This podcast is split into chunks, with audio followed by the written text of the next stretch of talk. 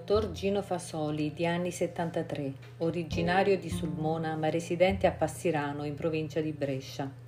La sua attività ha inizio con un'esperienza formativa negli Stati Uniti, poi diventa direttore sanitario presso il pronto soccorso di Bornato, in provincia di Brescia, e infine è medico condotto a Cassago San Martino, sempre in provincia di Brescia, per più di 30 anni, fino al pensionamento avvenuto nel 2016.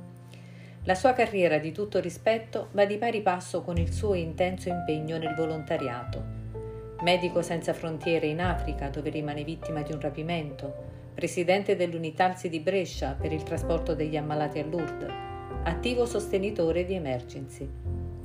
Sebbene fosse in pensione da circa quattro anni, con l'avvento della pandemia il dottor Fasoli ritorna volontariamente ad esercitare la professione di medico prendendosi cura dei pazienti in sostituzione dei colleghi più giovani che si ammalavano o venivano spostati in ospedale. Riprende così servizio in un ambulatorio nel Bresciano, divenendo parte integrante della macchina dei soccorsi. Il suo obiettivo era quello di fare in modo che i pazienti continuassero ad avere un punto di riferimento in un periodo di grande confusione, paura e smarrimento.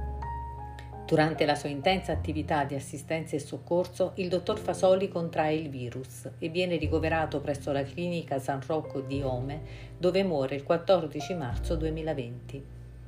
Il medico Gino Fasoli è stato ricordato nel giorno del suo compleanno dall'allora presidente del Parlamento europeo David Sassoli. Il messaggio si conclude con queste parole. Oggi Gino avrebbe compiuto gli anni e gli dedichiamo con commozione sincera questo pensiero. Lo facciamo nel nome suo e di quello dei tanti medici, infermieri, farmacisti, del personale degli ospedali e dell'RSA che ogni giorno combattono la stessa difficile battaglia. Gino l'ha data una mano, una mano tesa all'umanità.